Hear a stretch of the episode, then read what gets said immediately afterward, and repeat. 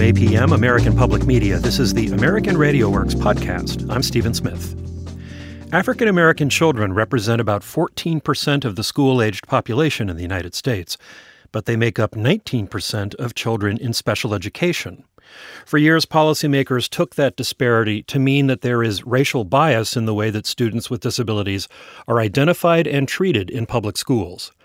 But a new study claims that, contrary to what has been reported in the past, minorities are actually less likely to be identified as having disabilities than white children, and that means they're less likely to receive the special education services they may need.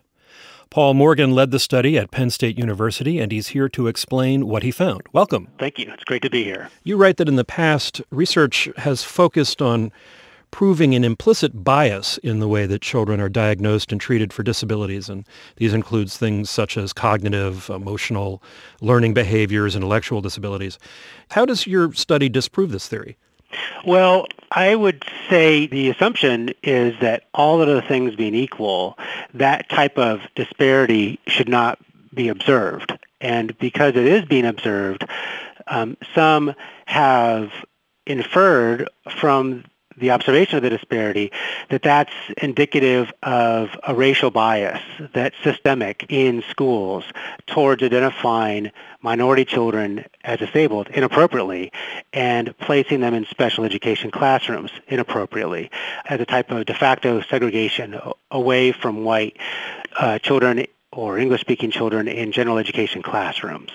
And yet there's also been a longstanding response by special education researchers, as well as others, suggesting that the disparity may have a different type of explanation, which is that unfortunately minority children in the United States are far more likely to be exposed to the risk factors that themselves increase the risk for disability. So, for example, minorities are more likely to be exposed to um, lead in their environment. They're more likely to be born with low birth weights, things of this nature. And so these uh, gestational, uh, economic, environmental type risk factors increase the likelihood of disability disproportionately experienced by minorities, and that explains the disparity that's observed between the representation in the special education population and what's observed in the general education population.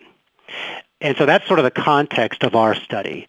And sort of paint it, maybe it's not exactly uh, sort of the technically precise way, but if we had a thousand students, half of whom were white and half of whom were black, and those children were otherwise the same on all measured background characteristics, if there was racial bias towards inappropriately identifying children as uh, minority children as disabled, we would expect as you as you measured um, sort of rolls of the dice, probabilities of being identified as disabled, that uh, more than 50%, more than 500 of minority children would be identified as disabled.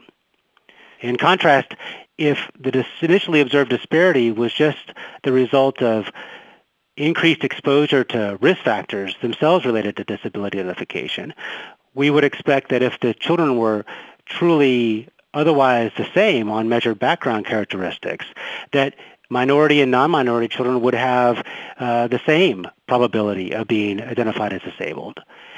And what we find is that when you measure the likelihood of being identified as disabled across five different conditions measured from kindergarten entry to the end of middle school, that uh, minority children despite displaying the same background characteristics as non-minority children, are less likely to be identified as disabled. Now, there have been reports that have found in the past that black and white teachers are more likely to label black children as troublemakers than white children, and that uh, black students are three times as likely as whites to be labeled uh, mentally retarded or emotionally disturbed and placed in special ed. Does your research contradict these findings? In terms of our research, we looked across five different uh, disability conditions in learning disabilities, speech language impairments, other health impairments, um, intellectual disabilities, and emotional disturbances. And if you extrapolate from data reported by the Department of Education, that, that's about 80% of the special education population uh, in terms of disability conditions that are identified and prevalence for those conditions. What we find uh, for minorities, particularly blacks, is a very consistent finding of underdiagnosis relative to children who are otherwise the same in terms of their academic achievement and behavior. And that includes a, an evident disparity in terms of diagnosis um, and so receipt of treatment for both intellectual disability and emotional disturbance. So unlike which has sometimes been reported in prior research, we're finding that once you hold all the things the same in terms of academic achievement and behavior, family economic resources, and other factors, that instead um, minority children are less likely to be diagnosed for disabilities, including for intellectual disabilities and for emotional disturbance. Why is that? Do their schools have fewer resources? Are they is there evidence that this is actually um, direct bias against African American children and children of color?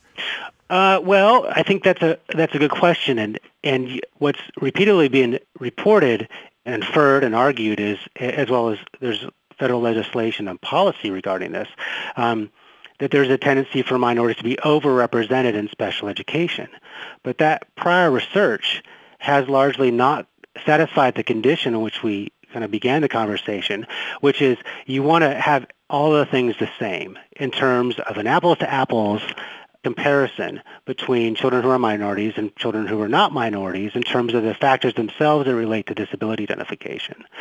Now, why are we observing the direction of the disparities that we're we're seeing in terms of minorities being less likely than otherwise similar white or English-speaking children to be identified as disabled? Um, our study is not designed to actually identify those mechanisms that are underlying the disparity. Now, uh, our results are consistent with some theorized accounts, um, including those that have been put forth both in education as well as in the wider um, social science field, including in pediatrics and public health. Now, there are people who have long said uh, or long warned that children are too often placed in special education as a way to uh, get disruptive kids out of the classroom, that they're basically being sent to this dumping ground, and that uh, children who are sent there erroneously won't reach their full potential. Does your research look at that?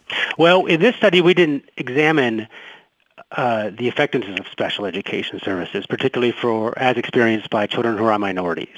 So, uh, you know, I I hear the question. And the question is, well, isn't special education just a dumping ground? And don't we want children uh, with disabilities to uh, avoid going into special education?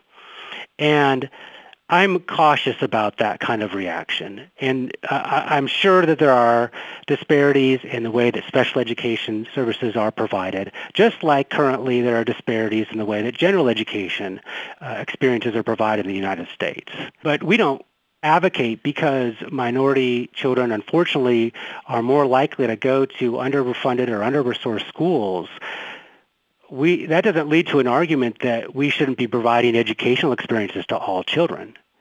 So uh, it, there may well be disparities in terms of of the uh, educational experiences that are provided through special education.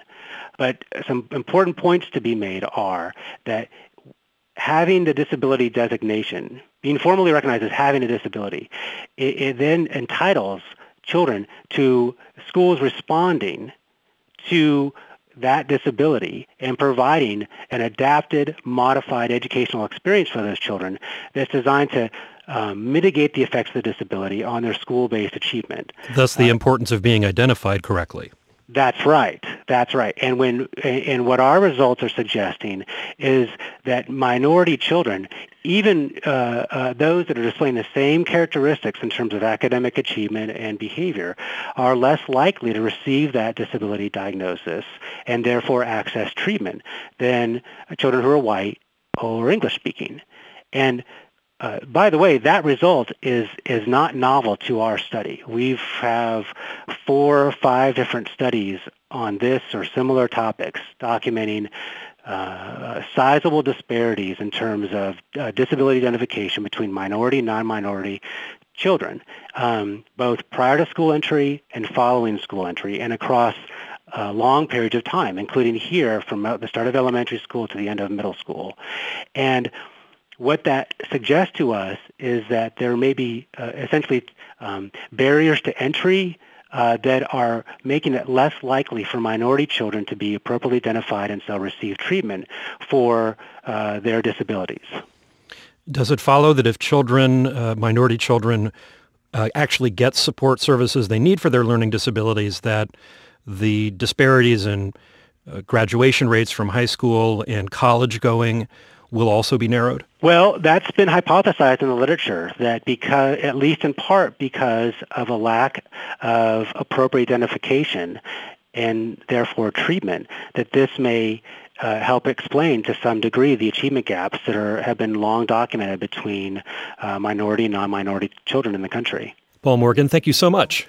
You bet. It's been my pleasure. Paul Morgan is an associate professor of education at Penn State University.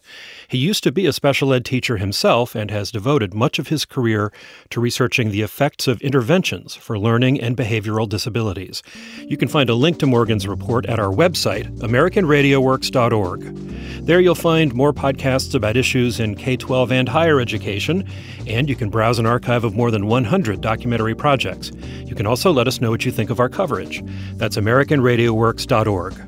We're on Facebook at American.RadioWorks and on Twitter at AM RadioWorks. Support for American Radio Works comes from Lumina Foundation, the William and Flora Hewlett Foundation, the Spencer Foundation, and the Corporation for Public Broadcasting. I'm Stephen Smith. Thanks for listening. This is APM, American Public Media.